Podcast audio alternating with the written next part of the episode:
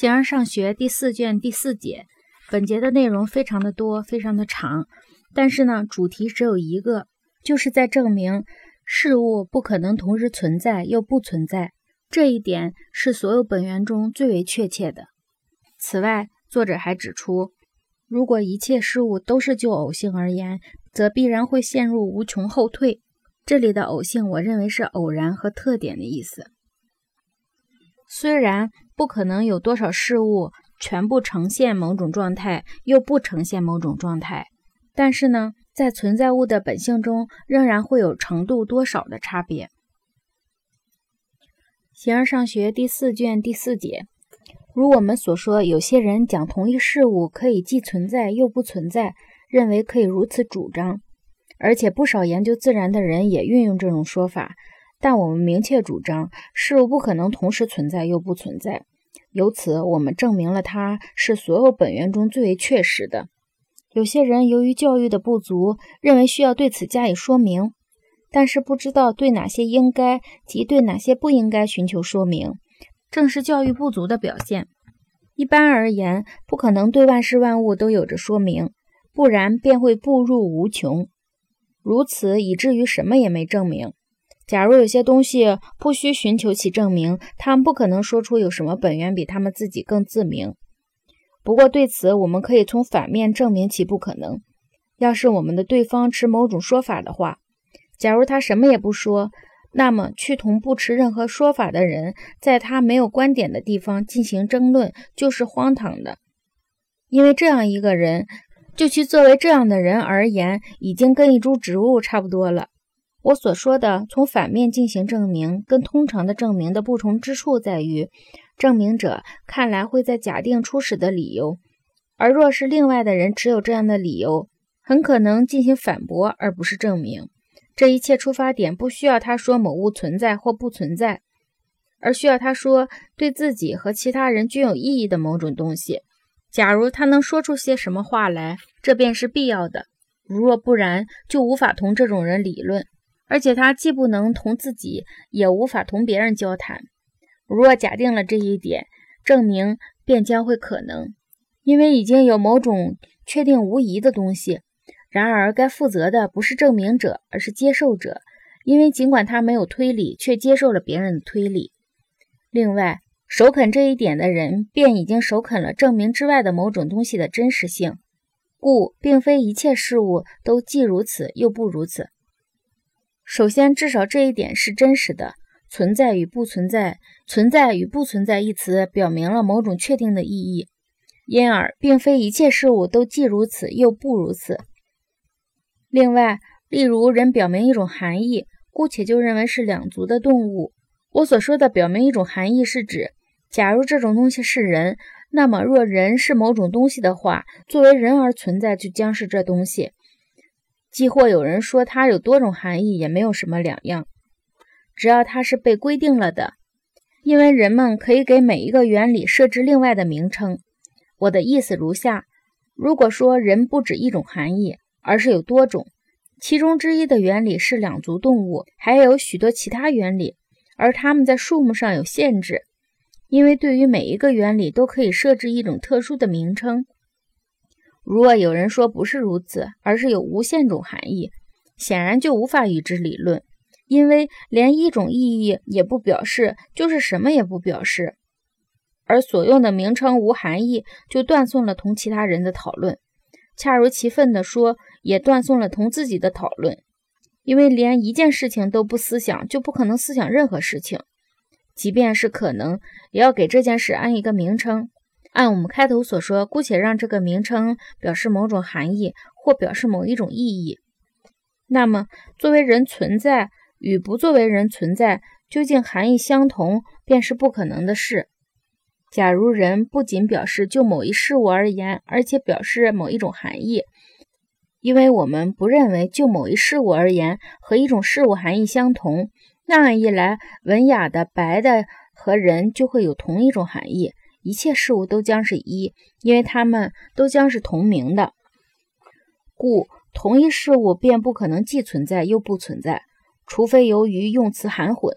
比如我们所称为人的东西，其他人成为非人，然而问题不在这里，而在于同一事物是否允许同一时间既是人又不是人，不仅在名称上，而且在事实上。假如人和非人并不表示不同的含义，显而易见，作为人存在和不作为人存在亦无不同。于是作为人存在就是不作为人存在，他们将是一回事，是一回事的意思，如同披风和外衣，其原理是一个。假如作为人存在和不作为人存在是一回事，他们就有同一种含义，但是曾经证明过他们含义不同。因此，假若有什么东西可以被真实的说是人，那么它必然是两足动物，因为这既是人所指的东西。倘若必然如此，同一个东西就不可能在此时不是两足动物，因为它必然就意味着不可能不是。因而说同一事物在同一时间是人又不是人，便不可能是真实的。同样的道理，对于不是人也适用。因为作为人存在和不作为人存在表示不同的含义，就像人存在和白存在不同一样，前一种存在对立更加明显，故表示不同的含义。如果说白也意味着同一个东西，那么我们又得说先前说过的话，即万物都将是一，而不仅仅是对立物。倘若这不可能，就会得出说过的结论。假若对方回答我们的问题，如果单纯的提问却附上否定成分，那就没有回答我们的问题。没有什么妨碍同一个事物既是人又是白以及数不清的其他的东西。尽管如此，当被问及说这东西是人或不是人是否真实时，应该做出含义唯一的回答，而不是再加上白和大，因为不可能穷尽无穷多的偶性，故让他们陈述全部，要么一个也不陈述。因此相类似的，即便同一事物一万次的是人又不是人，一个人被问及是否他是人，但又同时他不是人时，也不应该在回答中有所附加，除非是需要在回答中提及到所有的偶然的事情，所有他是或不是的东西。倘若他这样做了，那就不是在争论。总而言之，这样说话的人取消了实体和所以是的是，因为他们必然要说一切都是偶性，不存在作为人而存在或作为动物而存在那样的东西。要是有某种东西同于作为人而存在的话，这东西将不会是不作为人而存在或作为人而不存在，因为它所表明的是一个东西，即某物的实体。而表示实体即是说这个事物不可能是其他的东西。而假如说作为人存在同于不作为人存在或作为人不存在，它就将是其他的东西。因此他们必然要说没有事物能有这样一个定义或原理，所有的事物都是就偶性而言，因为实体和偶性在这点上相差别。白是人的偶性，尽管它是白的，但却不同于白。倘若一切事物是就偶性而言的，那么将不存在一个就它而言的最初的东西。假如偶性总是表示对某一主体的表述的话，因此必然会陷入无穷后退。显然这是不可能的，因为两个以上的数词便不能结合，一个偶性不可能是另一个偶性的偶性，除非两者都是同一事物的偶性。我的意思如下：白是文雅的，而后者是白的，他们是同一个人的偶性。然而苏格拉底是文雅的，并非是在这样的意义上，即两者都是另外的某个东西的偶性。因此一些东西在后一种意义上，另一些东西在前一种意义上被称为偶性。如白是苏格拉底的偶性，不可能在向上的方向无穷延伸，比如另外某个东西又是白的苏格拉底的偶性，因为从所有这些中得不出某个单一的东西，并且也没有另外的某个东西是白的属性，比如文雅，因为前者比后者或后者比前者都不会更是偶性。同时也就说明了有些东西在这样的意义上是偶性，有些东西则像是文雅对于苏格拉底一样，后一种情况偶性不能是另一偶性的偶性，前一种情况则能够。故并非一切事物都是就偶性而言的。即便如此，也必须有某种表明实体的东西。这样的话，便证明了不能同时做相矛盾的表述。此外，假如所有相矛盾的表述在同一时间里对同一事物为真，明显的一切事物都将是一。如果对于全部事物都允许肯定又否定什么，那样一来，同一事物便会既是一艘三桨船，又是一堵墙，又是一个人。正如对于宣传普勒泰格拉理论的人来说，这是必然的结论一样，倘若有人认为人不是三桨船，显然它就不是一艘三桨船。可是只要矛盾的表述为真，它就要是一艘三桨船。从阿纳克萨格拉那里可以得出这点，他说万物混同在一起，从而没有事物真实存在。他们似乎说的是无规定者，而他们自认为是在说着存在的时候，说的其实是不存在，因为无规定者只是潜在的存在，而不是在现实中。但他们必须对任何事物的任何方面做出肯定或否定，因为如果对每一事物同一否定都适用是荒谬的，不适用于它的其他事物的否定就会适用于它。我的意思是，如果说一个人不是人为真，显然说它是三桨船或不是三桨船也要为真。假如肯定为真，否定也就必然为真。又假如肯定不适用，那么否定甚至将比对同一事物的否定更加适用。因此，假若后一否定适用，那么对于三桨船的否定也会适用。假如它适用，其肯定也会适用。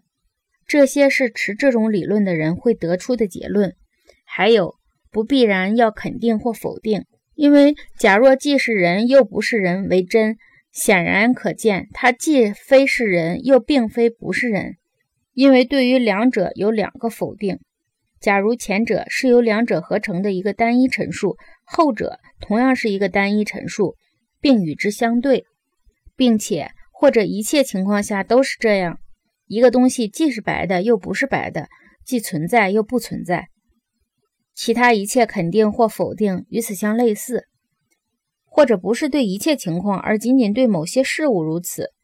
对另外一些事物则不。而假如不在一切情况下如此，那就很可能承认例外的情况。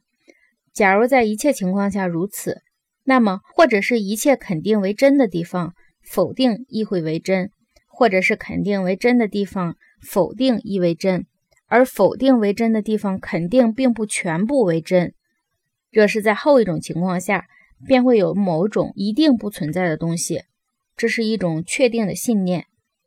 假如不存在是某种确切可知的东西，那么相对立的论断就会更加可知。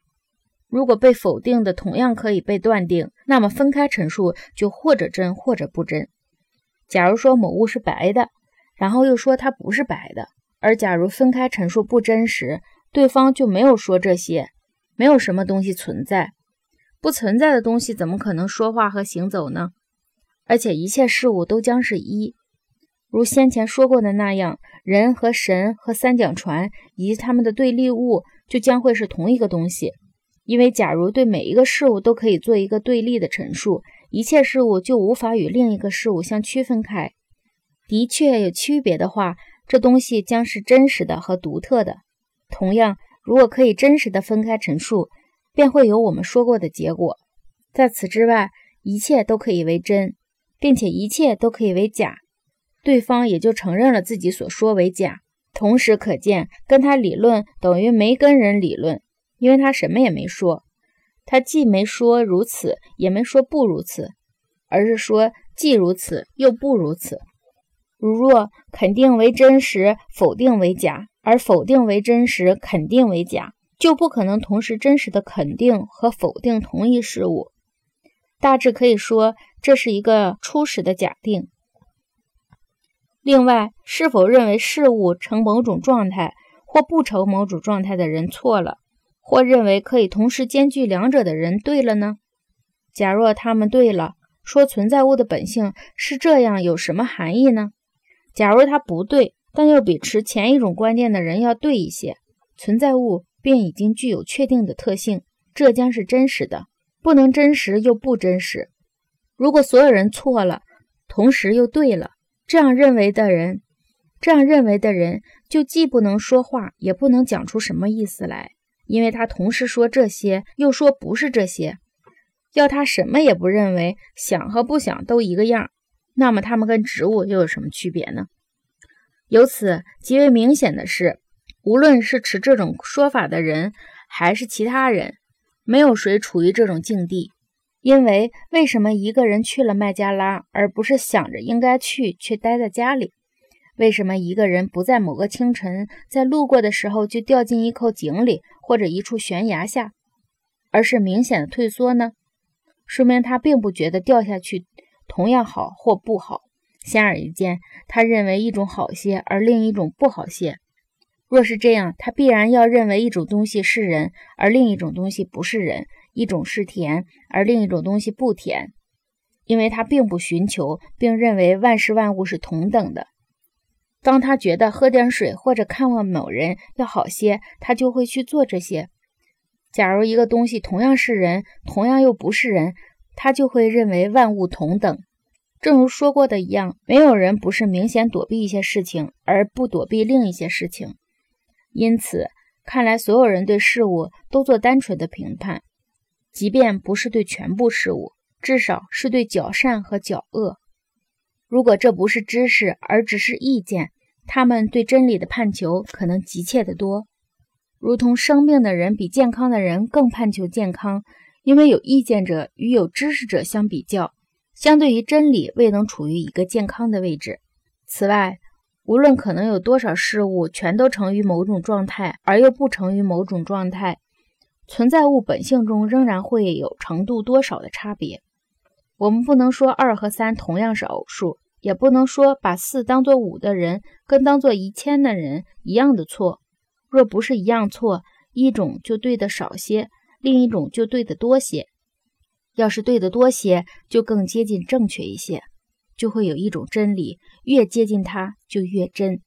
即便是没有，仍然会有某种东西更为确切和真实。我们就可以去掉某些不相宜的理论，它们妨碍思想做出规定。